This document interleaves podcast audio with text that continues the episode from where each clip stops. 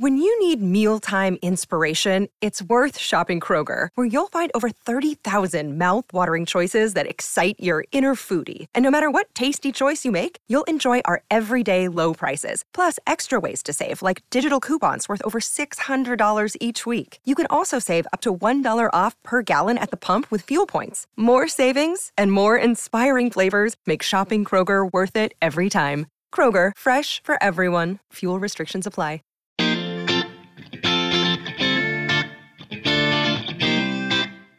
Good morning. Today is a wonderful day. Welcome to the Energy Newsbeat podcast. I'm Stu Turley, President and CEO of the Sandstone Group.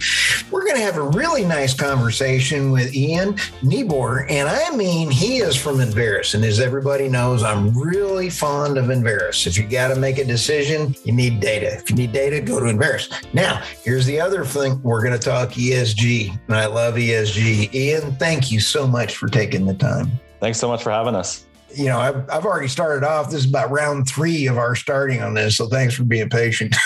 yeah, no worries. No worries. It's, it's great that we're getting this done. Hey, um, just want to give everybody a, a, shout out. We were at the uh, Enverus Evolve event uh, two weeks ago, and it was a blast. Tell us a little bit about your thoughts on being in person again, besides not being in uh, COVID. It was it was great. I mean, I think we all long for that that social and human interac- interaction, and, and events like that just highlight that over and over again to me. I think the second thing is just seeing how the industry continues to evolve. And I mean, it's partially intended, but like to see the spectrum of everything from power renewables to the importance of sustainability, ESG to the, the space, uh, where analytics is taking us within sort of the, the hydrocarbon and E&P space, uh, and how much has changed in the last couple of years. Like you get together and you, you really do get this, this benchmark or timestamp of how far we've come and how much has changed in, in this period of lockdown and, you know, kind of restriction you know and uh, there's a lot of things that boy I, I was so appreciative of john and all of the Enverus team just really having fun. I mean it was everybody was just excited and was just a lot of fun. But you're the vice president and and when you talk about what are your job you're up in canada and i believe you're up there with dane as well too and some of the other yeah. folks. Tell us about, about what you do uh, for Enverus yeah, sure. Uh, I, I, mean, I've spent most of my time uh, as part of what we would call the intelligence team the last decade or so. So, I mean, our origins are serving institutional clients, corporate clients, trying to sort of help folks understand and navigate the energy space and you know right. what risks they're undertaking, what what might be their blind spots, what's changing, what's you know what's at the margin most recently that focus is, kind of shifted from the conventional E&P and the macro space into you know how the sustainability and ESG issues are affecting our clients and, and energy actors in general and how we can build products you know on this great SaaS platform to support their evolution and their their engagement and you know ultimate embracing of of ESG as a business driver you know, some of the things that are just amazing is uh, I've always felt ESG is critical. I've always felt that, but there's also no ESG without accountability. And technology is changing, isn't it? It, it totally is, and, and, we're seeing the accountability on a multiple set of fronts. And I think you're probably thinking about, and a friend of mine right now is like satellite tech and others that lets us inspect emissions. But we're seeing that accountability across that ESNG, whether it's on the governance front and, and profitability and ensuring that you know these businesses are good, viable, going concern businesses. You're seeing it on the social front and how we relate to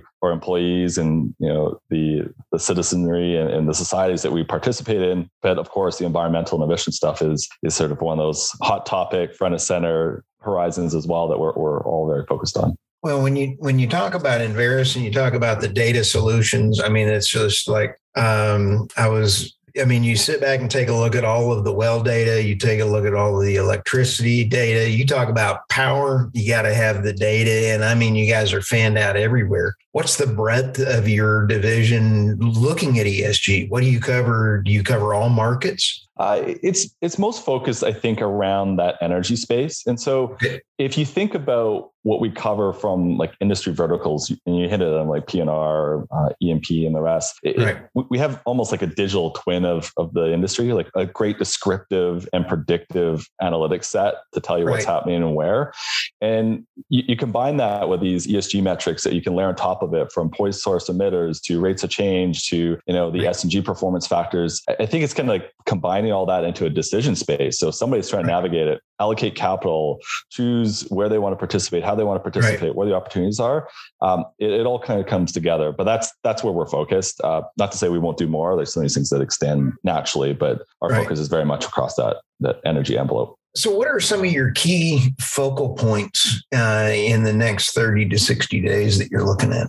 Key focal points in the next 30 to 60 days. Well, I think and we're going to get a little bit more information on the SEC ruling uh, and suggestions of where we're headed there in, in, that sort of very short time horizon. So that's exciting, um, interesting, likely to be bogged down a little bit with challenge, but you know something we're keeping a very close eye on. The macro environment and energy security and how things progress, you know, especially with potential sanctions and, and lockouts of you know Russian gas and oil. That's going to shape the market and perhaps Man. shift the priority list. And then I think looking at the technology frontier. I mean, even on a 30 and 60 day horizon, like you're you're getting new things coming out and becoming visible very quickly. Like we heard it evolve that, you know, what we thought was the top methane tech 30 mil or 30 meter resolution might get replaced and get tested with seven meter resolution in the next few months here. So it's, it's a lot of different dimensions and it's probably one of the more exciting times to be in energy. You know, and and one of the things that I just found so in, is blockchain and being able to track everything through accountability. I, I heard some of that there and it was just phenomenal. Yeah, I mean, I think that's another one. If we go to the problem set here, it's it's chain of custody of something that's you know already pretty hard to measure with with high accuracy, pretty hard to to monitor the the transactions through the space. So things like blockchain and other technologies that let right. you see the daisy chain of custody and understand what what not just your own ESG profile is, but also right. the the shadow upstream and downstream of your operations might look like.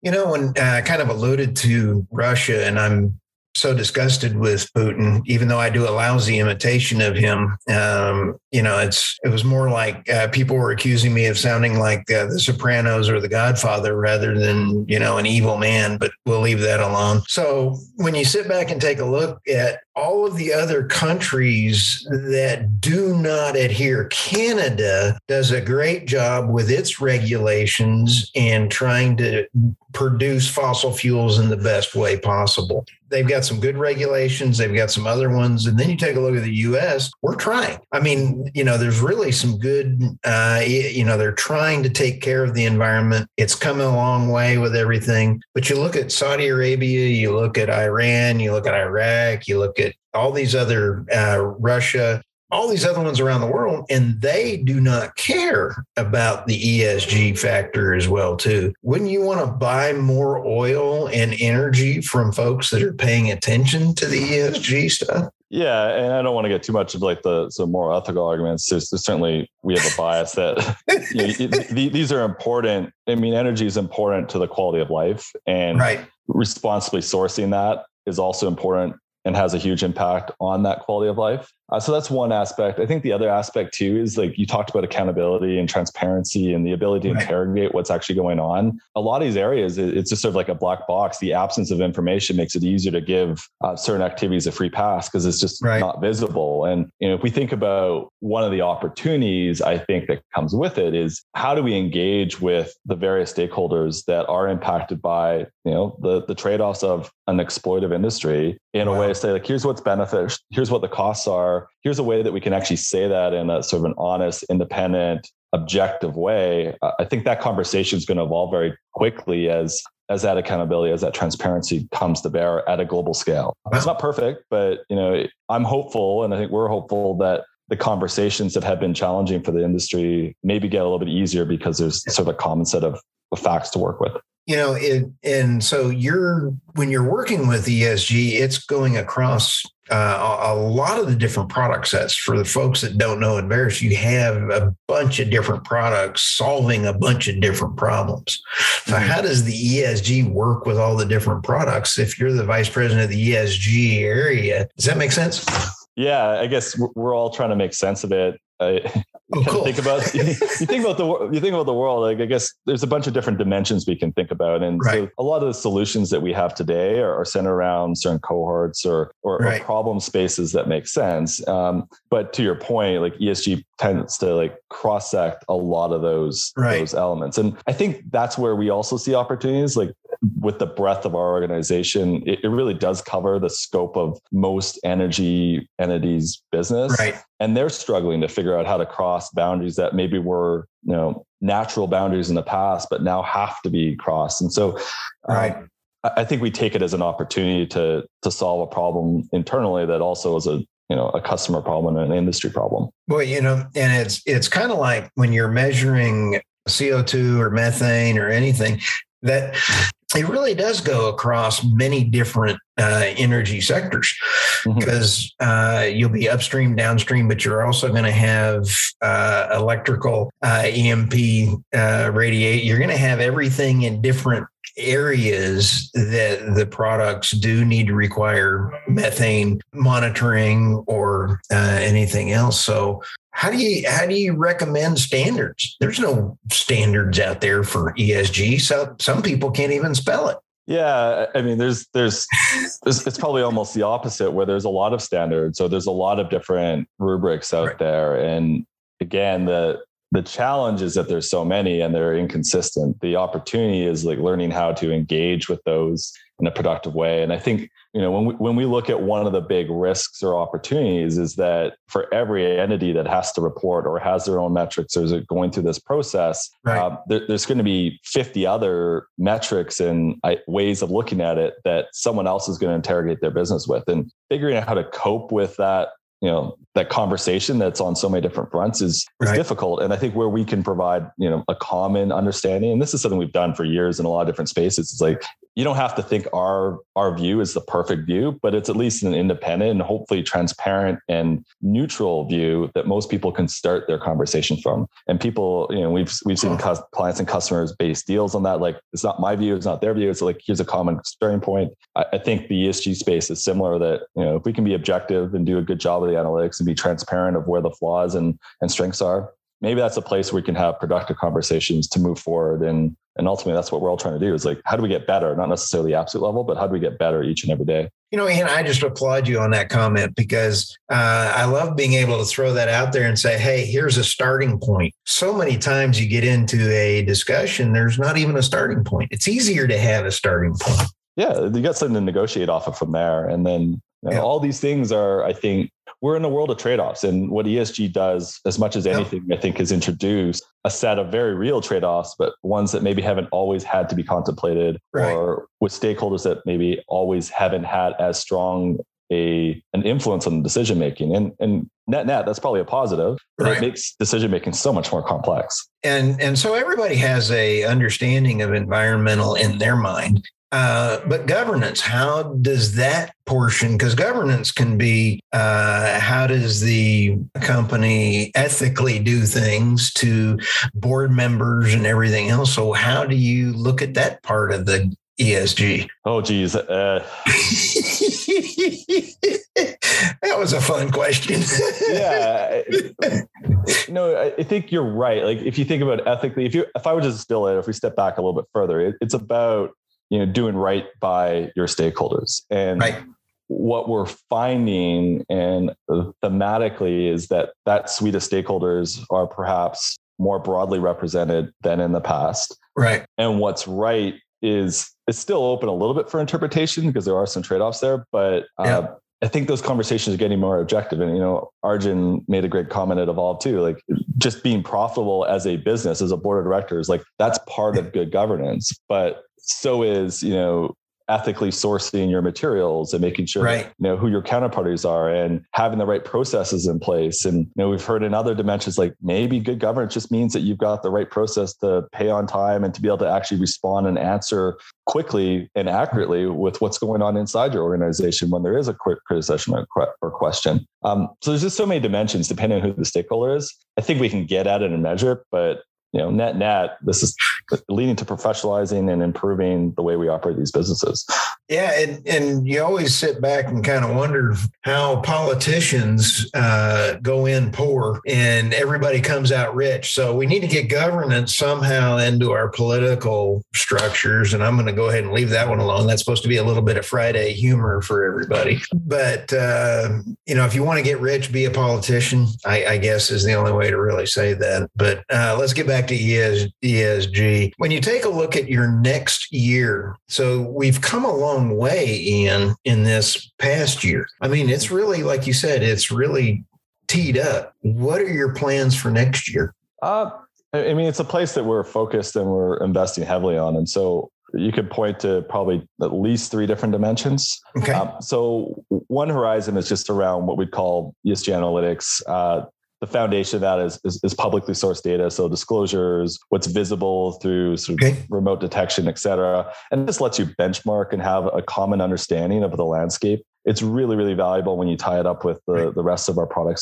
slate. And that's where you know, a lot of decision makers kind of look. Um, so that's one. The second one that we're going to do, and we are starting to do a lot more of, is, is looking at sort of the the internal operational pieces. So we've got a great business automation business that you know right. sees about sixty percent of of North American E&P spend flow through that network. Uh, but when you're tracking dollars in that sort of customer proprietary data set, there's a lot of things we can marry with that and help you understand and explore your environmental footprint and your governance procedures and you know just how the dollars flow alongside the sort of customer proprietary data. So that's a big bucket of, of, of area that we'll do and are right. doing a lot more of over the next year. And then the third is just thinking about that carbon economy and that you know we can look at energy on a bunch of different bases from a dollar an energy or molecule basis uh, right. but also on a carbon or emissions profile and and given the degree of pricing and taxation and incentives around that uh, you know there's a whole sub ecosystem there that that um, creates opportunities but also real costs into into these organizations so we'll, we'll do a lot more there too you know, you brought up a great point, and that is, uh, I mean, that is is so many of your counterparts at Enverus have a product to sell. A product is a lot easier than a thought process, or I mean, the ESG product itself is not really. I mean, it's not as easy to sell, is it? Uh, I don't know. I, I, would challenge that. I think that you know ESG as a theme has multiple sort of products through it. Right. Uh, we certainly have a couple different um, quote unquote ESG products in the market that are are doing really well and influence different things. But you know, kind of backing up to your your view is like, it, yeah, it is a workflow, it is a process, and I think the entire Enverus organization is really built around let's understand what those big workflows are and how do we provide that sort of fulcrum element in that process that's really hard or really valuable or would be best achieved at scale or sort of some sort of consistency that we can do uniquely. Um, and I think ESG is, is, no different. Like we're not going to try and do every single thing in that process, but right. um, we're probably able to do some things that that really impact our clients in a way they would never do on their own and in a way that our competitors just simply can't. I'm going to also ask, and, and I'll tell you, this has been really, really cool. Uh, but what are some of your personal goals for next year? Personal goals. I think there's a couple. I, in, in, each of those three big buckets, make sure right. that the product evolution is, we can point to like a really tangible step. And that right. tangible step is both, yes, we want market success, but I think to really be able to articulate and explain and illustrate with more examples than we have today that right. this is better business this is a way that drives profitability and is allows you to differentiate how your business operates within a larger commodity environment. Um, we really believe that's the possibility and potential of adopting this. It's not just about esg it's about nice. improving your business. And i think on you know both your analytics side as well as your business automation side like there's some really big and obvious things we can do. And i hope a year from now um, they look obvious to others I'll tell you what, what a great answer, Ian. I'll tell you, that was kind of first I thought you were going to fall off of your chair there. Well, you know, I hope I didn't like surprise I hadn't thought too much about my goals for the next year, but you know, I hadn't had to say it quite as distinctly as that. Oh, you did great. I was like, man, that's a good one. And uh, that was an outstanding uh, answer back. So thank you very much. And Ian, I'll tell you, thank you for taking time to stop by our podcast today. I had an absolute blast. And uh, I'm going to have to bug you again to uh, see you again when we check in on your uh, changes or any updates there for you. Please do. Uh, we really appreciate the time and always enjoy conversations like this. This was super fun. Sounds great.